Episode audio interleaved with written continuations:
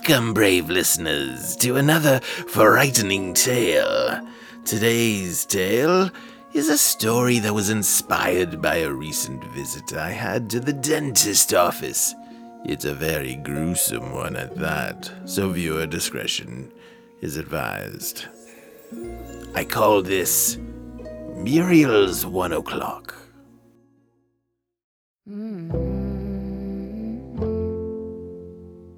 Muriel grabbed her lunch bag from the passenger seat and stepped out of her car. The briefest of thoughts tracing her mind that, in a few moments behind that wheel, she could return to her home, and that is where she wanted to be this morning. It felt earlier than 7:30 a.m. She wasn't sick and mostly enjoyed her career. It's just some days you don't feel like you should leave your space, and this is exactly what was on her mind as she locked the doors and headed for the elevators that would no doubt lead to a long day. The elevator doors opened on her floor, releasing her from the grip of an exceedingly excessive amount of axe effect for anyone's enjoyment. The chemical burns she felt in her sinuses ached as her lungs craved the trivial freedom of clean air. MacArthur Adams Dental Clinic read across the plate glass of the door in front of her, where she found herself pondering the hours of operation. No one had seen her yet. There was still time to call in sick. Mental health is an important thing, isn't it? Uh, 8 a.m. to 7 p.m. read today's hours.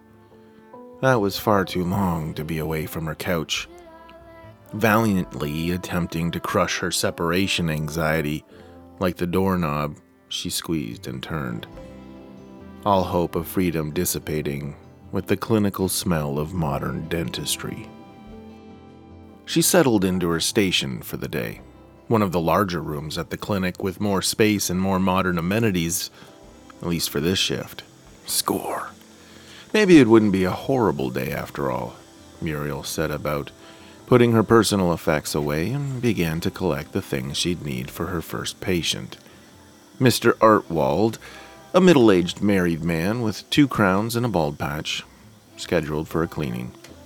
Looking at the docket, she was booked for the entire day eight cleanings and a dental procedure. Muriel, your patient's here, informed another hygienist. Thanks, Dorothy. I'll be right there, she said, followed by a deep breath to steel her nerves. And the day began. In what seemed like days, not hours, Muriel had completed four cleanings and an emergency adjustment to a veneer on Mrs. Abernathy, who had an unhealthy attraction to hard caramels. But it was noon, and she was finally able to sit in her car and eat her lunch. She enjoyed the comfort of her car. It was her space away from home. The meager decorations within here enough to stamp her claim to it. Just the knowledge that it had the power to bring her home was enough for her. A security blanket of a sort. After her lunch was eaten, she would run down the rest of her hour, knitting and listening to music on the stereo. The clacking rhythm of her needles were soul food for her counting her rows, she looked up to see a vagrant of some kind shuffling in the lot that backed against her office. She was partially obscured by some shrubs and decorative trees, so he didn't see her staring. He was short haired and in need of a shower. She wondered what sort of life led him there. Was it poor choices or something more out of his hands? Where did he go at night? How did he manage to survive each day not knowing where things would be for him? She found the thought to be frightening. So much uncertainty. To not have the comfort of, of home, the security of your own door. Just then, the jingle of a digital chime brought Muriel back to the present, and she became aware that the sound signified the end of her lunch.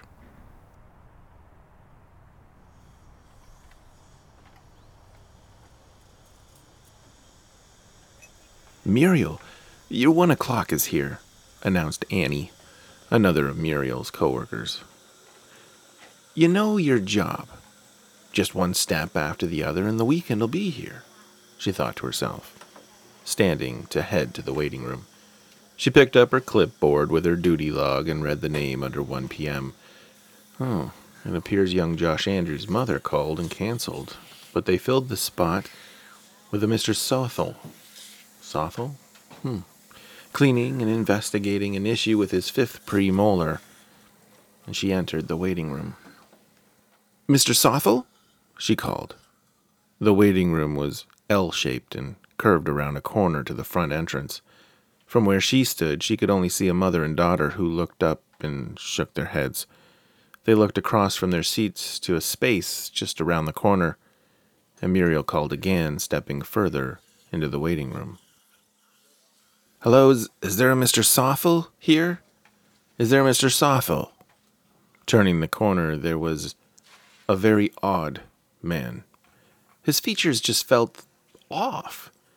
The distance between his eyes and the length of his smile were just just wrong. His skin was a, a pale color as though he were suffering a flu or similar debilitation. Mr. Sothel? Are, are you Mr. Sothel? she asked. He just seemed to hum a pleasant, hmm. Are, are you my one o'clock? she asked again. Ah, oh, one o'clock. Yes, the thirteenth hour. It's time. If you'll follow me, then we can begin. He was slow to stand from his chair, and she had suspicions that he might be on something. His mind seemed so distant and foggy. He didn't seem focused on where he was or what he was doing, as if something more important was preoccupying his thoughts. He was dressed normal enough, khaki pants, but pulled up a little too far, and a button up shirt tucked in awkwardly. He had on simple brown shoes, but without laces. There was something just off about each part of him. She held the door for him as he shuffled his feet across the floor.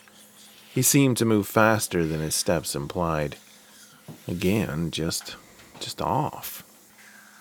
They made their way to the exam room and he reclined in her chair. One o'clock, the thirteenth hour, he said again. That's right, Mr. Sothel, one o'clock. Do you have any concerns with your dental health today? She asked. Oh, nothing of bother, soon enough, he replied. Well, it says here a molar has been troubling you. Can you tell me a little bit more? Is it all the time or just when you bite? Oh, so many mouths will bite. Many mouths, yes. Bite, bite, bite. Well, that's not creepy, Muriel said under her breath. Um, I'll start with your cleaning and polishing, and then we can call in the dentist and see about that problem molar. How does that sound? Good, good. It's time to begin. He chortled to himself and opened his oddly wide mouth. Muriel set to work. The sooner he was finished and out of the chair, the better for her. It wasn't often you get that awkward patient. Either they looked at you the way men can to make a woman's skin crawl, knowing the awfulness churning in their minds, or they were a judgmental old lady that gave you a complex that only a mother could. But even rarer was the patient who was just plain creepy. It's those people you pass in life who set off your radar that you need to be as far away from them as possible. And that was Mr. Sothel.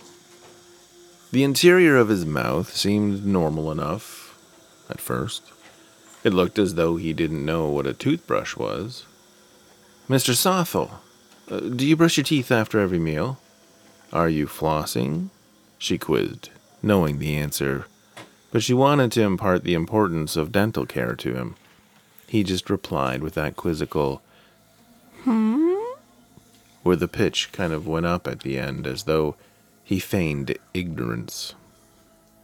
It took her a few moments to just clean away the food from his last few meals before she could get to the more stubborn plaque deposits and check for weaknesses in the enamel. Instruments at hand, she began to pick at the yellowish plaque around the back of his lower left molars, and it was then that she noticed the mesiodistal and buccolingual measurements of each molar that seemed nearly identical. In fact, the premolars even looked like the molars and nearly perfectly square. Which is to say that each molar was so close in appearance as though artificial. Nature was never this perfect, not when it came to mouths. She gawked at it for a moment and then continued removing the plaque, making a mental note to discuss with the dentist. As she worked her way from molars to premolars, she found what must be the problem her notes had mentioned. There was a small, dark cavity in the side of the tooth. She took a sharp instrument and inserted it into the cavity to see how deep it was and if it had penetrated the dentin. Her tool went nearly the length of it into the hole. When she pushed a little further, she felt something depress or give way. Mr. Sothel reacted with a gasp of relief. She would have expected that the tool that deep in the tooth would have caused a violent flinch. She also noticed that the tooth itself seemed to detach to a degree, and with minimal force applied to it, she caused it to rotate. Now, out of pure morbid curiosity, she rotated the tooth 45 degrees, where she heard and felt a click, followed by strange noises from Mr. Sothel's stomach. Not the usual digestive gurgles, but the sound of something moving against something else. How are we doing, Mr. Sothel? she inquired nervously, having possibly just broken his tooth. Uh, he didn't reply at first. He just lay there, mouth open and eyes shut, hands grasping the arms of the chair. And then he spoke. Trinity of heralds, gates to oblivion are we. His voice trailed off. Finish what is started. Mr. Sothel? She prodded again. Her only reply was that odd, hmm, again, which implied that he was all right. This appointment had now taken the lead spot as the weirdest thing to ever happen in Muriel's work life. Eh, scratch that. Entire life. She really wanted this appointment to end, so she set back to the task. Moving to the next tooth, she started to pick at the deposits on the tooth. The plaque here was so hard. She put her current tool down and drew up a more heavy duty instrument.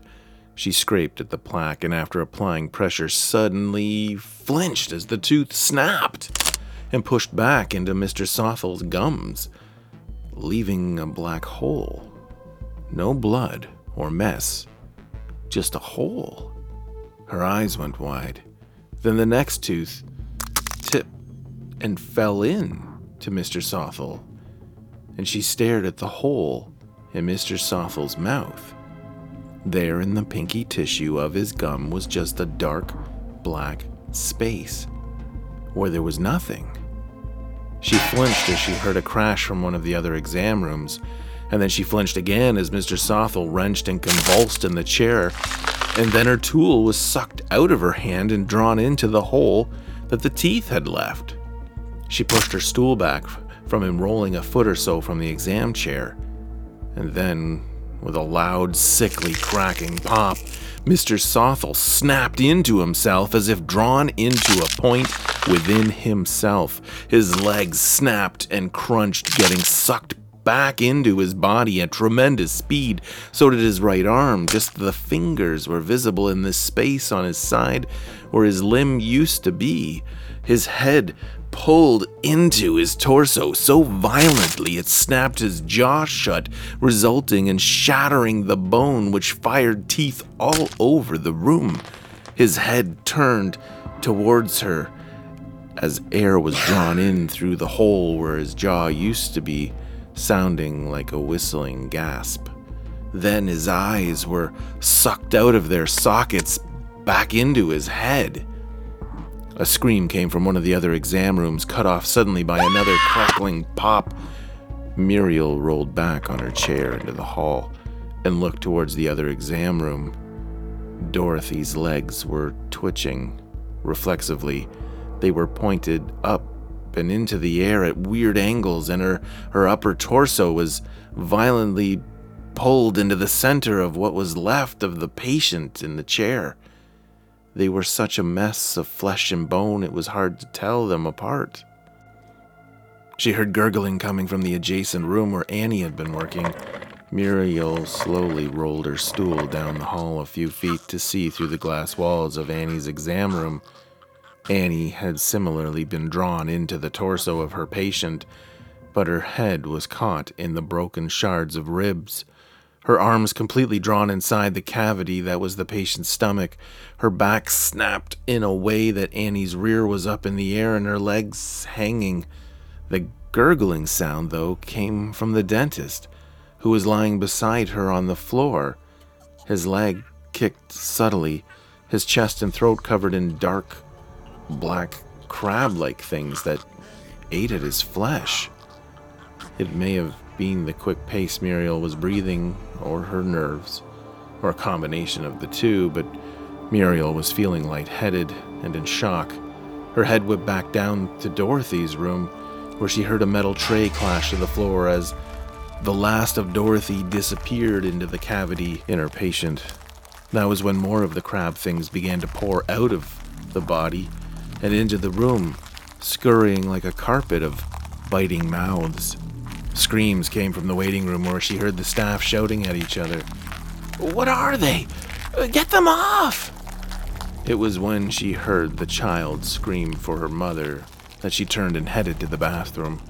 The trauma of the loud shrieks of panic and pain were too much for her simple sensibilities.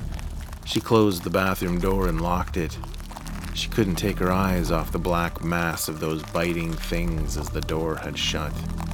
Even now, she still stared to where they were, tears streaming down her cheeks. She stepped back, feeling the painted concrete wall behind her, and sliding down the wall, she sobbed on the floor.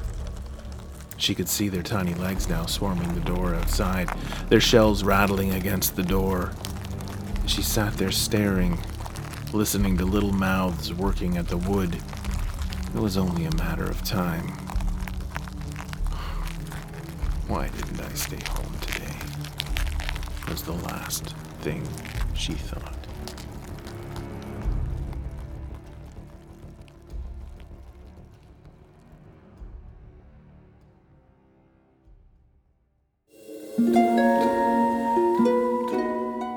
You've been listening to Muriel's One O'Clock, presented by master storyteller, self proclaimed, Mark Wilhelm. Oh, I do hope you've enjoyed this frightening tale. If you should find yourself in possession of a frightening tale of your own, and you wouldn't mind me reading it, please submit it through frighteningtales.com for a future episode. Only submit stories that are your own, yada yada legal legal. Do tune in again next time for another scary moment, if you're brave enough.